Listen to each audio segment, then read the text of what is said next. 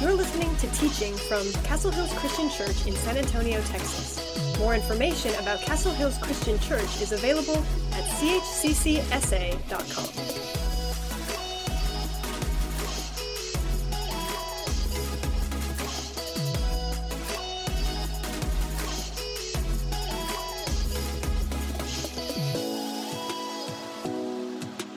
saw in the video, uh, we had an incredible week at Ninos. Uh, it was just, uh, got a lot of work projects done, but we also got a chance to minister to kids. And, and just so you'll have a little bit of an understanding, is and these are kids that no one else wants. Uh, these are kids that the state have not found anyone to adopt. And Nino says, We'll step up and we'll take care of these kids. And many times our heart was broken as we saw these kids, some of them that had been uh, abused physically. Uh, there was a little boy I'll never forget. He had welt marks basically where his dad had beaten him with a belt, and you could see it all over his face. And we saw kids that were sexually abused, uh, that just had all kinds of different needs. And we got an opportunity just to see how God was working. And, and, and our lives were changed. And so, if you ever get an opportunity to go on a mission trip with us, we would encourage you to do so. Your life just will not be the same. I, I know that uh, every day when I was talking to Julie, she said, Well, what kid do you want to take home uh, tonight? And, and I just wish that I could take so many of those kids home, and uh, just because my heart broke.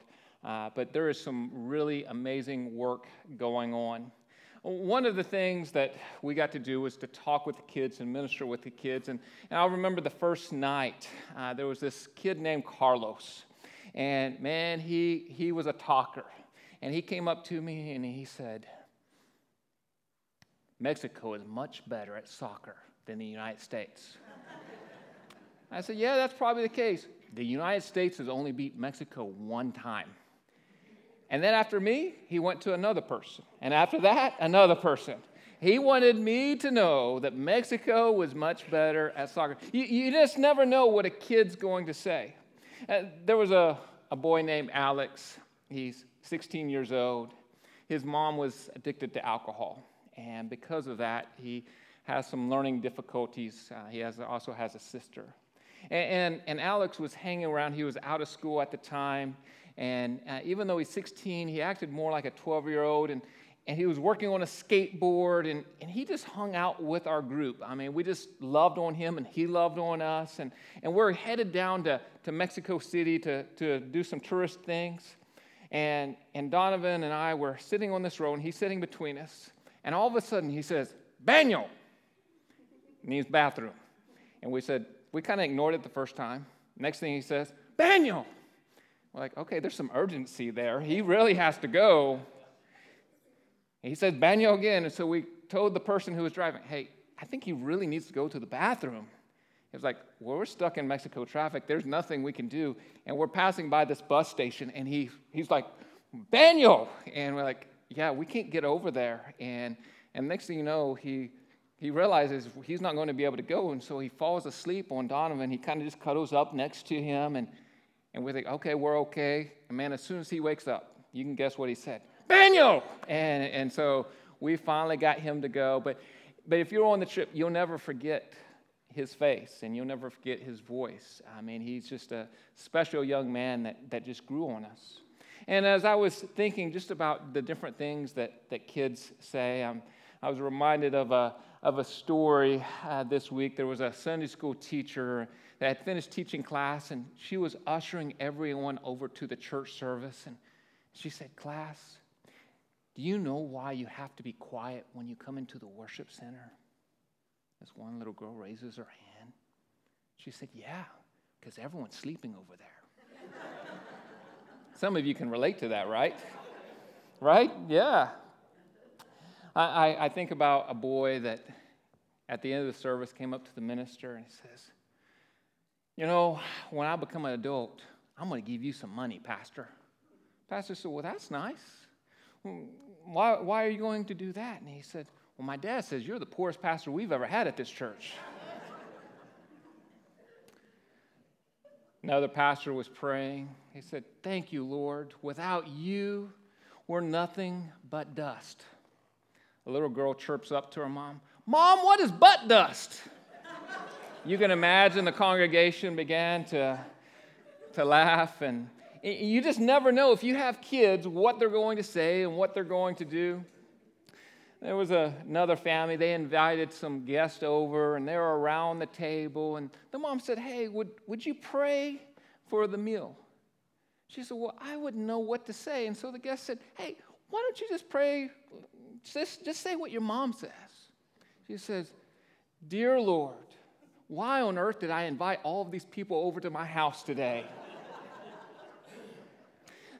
Again, kids are unpredictable. You, you just never know what they're going to say. We've been in a series called What Makes Jesus Mad? And it's based off of a book by Tim Harlow, a great little book that I read this past summer. And, and we're going to see that normally the people who made Jesus mad were the religious teachers, it was the disciples. It wasn't the, the people that were not followers, but it was the religious people. And you're going to see Matthew 23 13 is our theme verse for this series. It says, Woe to you, teachers of the law and Pharisees, you hypocrites, you what? you shut the door of the kingdom of heaven in people's faces. The things that made Jesus mad, the things that made Jesus angry was when the door was shut in people's faces, that when we kept people from coming to know Jesus Christ. And today we're going to see that Jesus didn't just get mad at the Pharisees and the religious leaders, but he got mad at his disciples, the people he had chose, his group of friends that were following and learning from him. And so if you have your Bibles, go ahead and turn to Mark chapter 10. Mark chapter 10, we're going to look at verses 13 to 16, and we're going to see a great little story about how Jesus demonstrates love to children. Let's go ahead and start reading. It says, One day some parents brought their children to Jesus so that he could touch and bless them. But the disciples, what? scolded the parents for bothering him. I mean, Jesus is changing the world. He's an important person. He didn't have time for children. When, when Jesus saw what was happening, he was angry with his disciples. He said to them, Let the children come to me. Don't stop, or your translation might say, hinder them, for the kingdom of God belongs to those who are like these children. I, I tell you the truth anyone who doesn't receive the kingdom of God like a child will never enter it. And then he took the children in his arms, boys and girls most likely, and placed his hands on their heads and, and blessed them. And th- this passage may seem a little bit strange to some of us.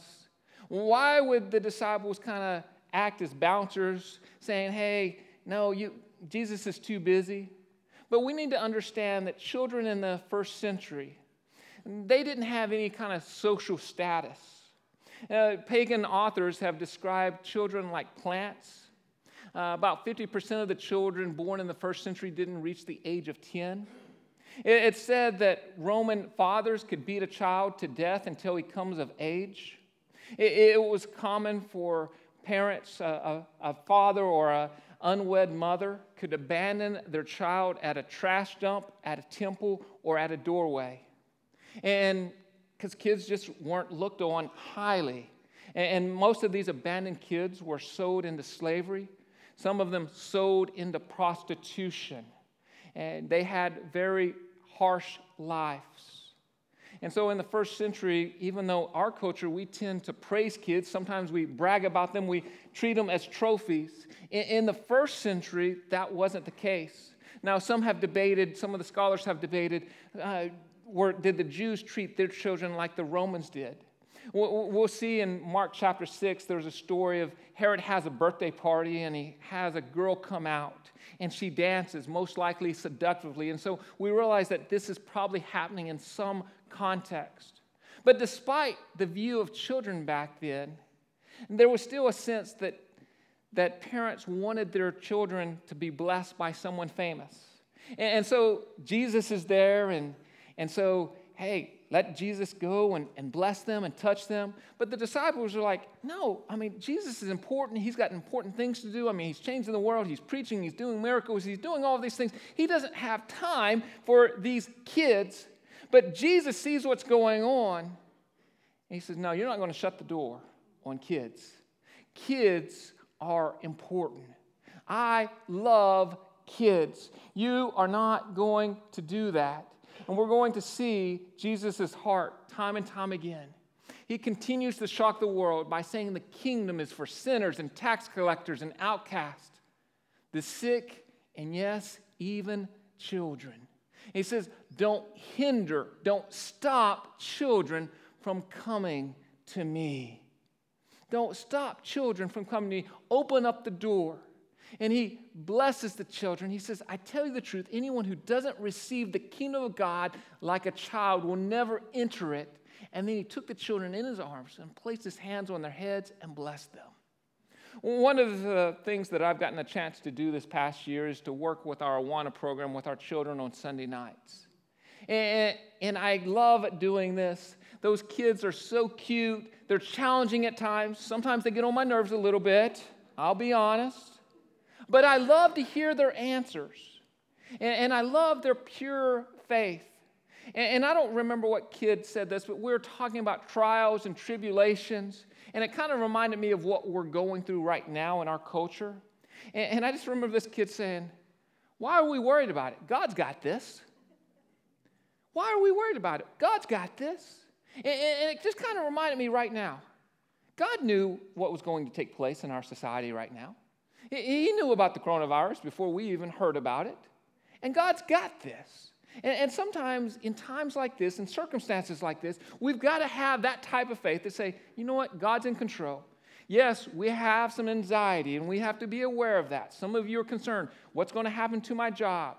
What, how's the whole, the whole money thing going to work out? Do I have enough toilet paper? Because my so and so friend over here has it all at his house. I mean, we, we, we have concerns about, about those things. But at the end of the day, we've got to have faith like a child that God's going to take care of us. And we're going to lean into God in times like this. That, that that's what we're called to do is we're called to have a faith like that. We have a father that made the world.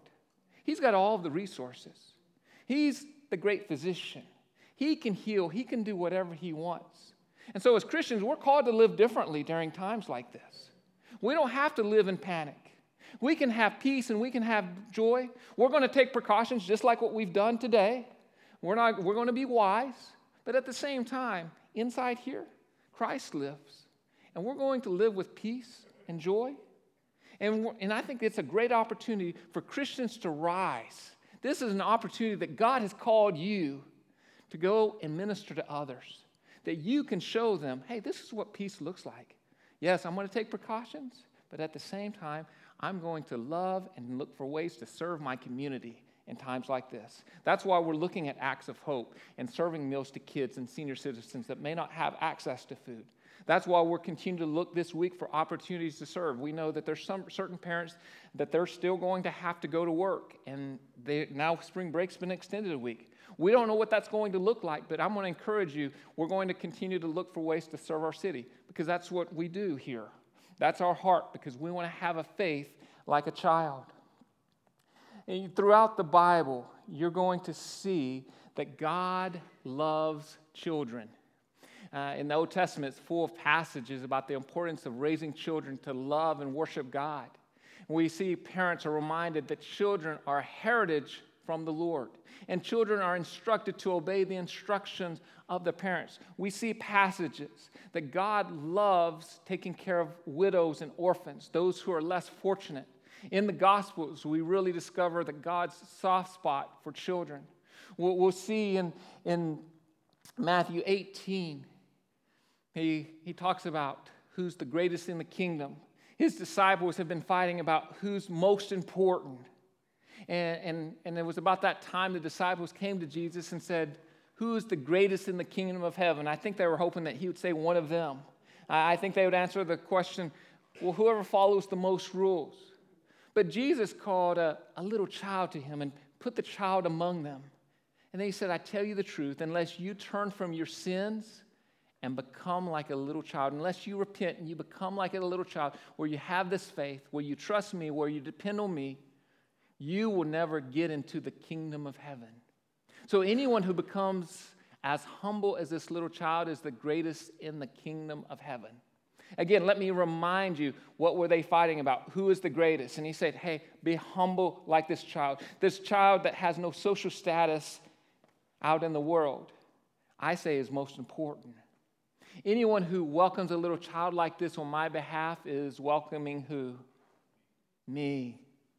But if you cause one of these little ones who trust in me to fall into sin, now catch these words.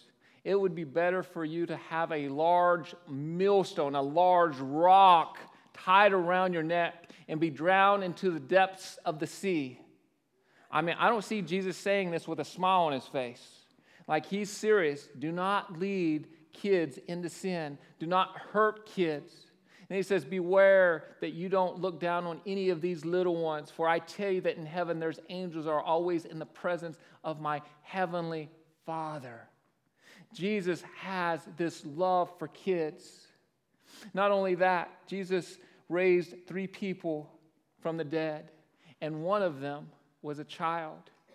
And there was a guy named Jairus that he said his daughter was sick and about to die. And, and Jesus arrives at this official's home and he, he saw this noisy crowd and, and heard funeral music going on. He basically is going to a funeral and he says, Get out, he told them. The girl isn't dead, she's only asleep. But the crowd laughed at Jesus. I mean, she was, she was dead. But after the crowd was put outside, however, Jesus went in and took the girl by the hand and she stood up and the report of this miracle swept through the entire countryside. Again, Jesus only brought three people back to life, and one of them was a child. Jesus cares about kids. He wants the door to be open to kids. And that's why, one of the reasons why we invest so much into our children's programs and into our teenage, uh, our teen program. That, that's why we have facilities. That's why we have volunteers. That's why we do fundraisers. That's why we uh, did a fundraiser over at Aggie Park. That's why we try to get our kids to come to camp. We know that by investing in kids, they're our future. And we also know that that's the opportunity that most of them will accept Christ, uh, normally before 18. And, and so we do our very best to train our volunteers, to help our volunteers plant seeds into our kids' heart. I, I think if you've been around here for very long, you know that kids are important to us. Our teen program is important to us. And so I, I thought, well, I could talk about it, or I could have actually someone who's been in our program talk a little bit about it. And so you're going to see me talking with Celeste, one of our teenagers, about the impact that the program has made uh, on her. So would you watch it with me? Hey CHCC, I'm here with Celeste, and it's been amazing to watch Celeste grow over the years. I ministered to you in kids' church and Sunday school, at vacation Bible school and camps, and, and now it's been neat to watch you even blossom even more in our student ministry. You're a senior this year, you're graduating. It's hard for me to believe. It makes me feel so old, but I'm so proud of you and seeing the life that you that you're living for Christ. And this morning we've been talking about how as a church, we want to be intentional with helping our kids and our students come to know Christ and to grow in their relationship. And so I thought I would just spend a few moments asking you, what have we done well to help you grow in your relationship? Well, I notice whenever I have like a difficult problem, Richard always like ends up talking about that topic, and he just like asks like some questions that help me clear up my conflict. Isn't it amazing how the Holy Spirit works that way? We we struggle with something, and then all of a sudden we're talking about those things, the questions that you might have about your faith or how to get through life. And, and so I know Richard and the student ministry really are intentional with dealing with real life issues that you might be struggling with. Is there other things that, that we're doing right now that encourages you in your walk? Um, also, whenever we take our CIY trip, mm-hmm. it's always fun to like just go and spend time at like friends and people who also have like a faith in Christ and it's just nice to get away from all these other people who just like want to test your faith and just be with people who will encourage you to grow even more in your faith.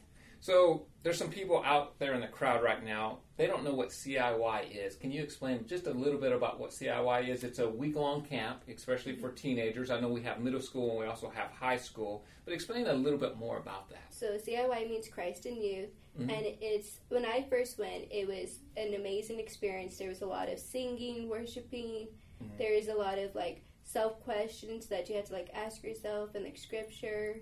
Um, I think there is a thing called Selah, S E L A H, mm-hmm. and it was just nice to like be there and then like have different speakers like talk about different things about Christ, mm-hmm. and it was just nice to hear everything like be deeper with him. So basically, it inspires you in your walk. I, I, know I've heard several students tell us that's been like the best week of their year, being able to go kind of disconnect from technology and just really focus on Christ. And then also just the travel up to the trip, wherever you guys travel, just having that sense of community and just being able to laugh and, and hang out and just be focused on Christ.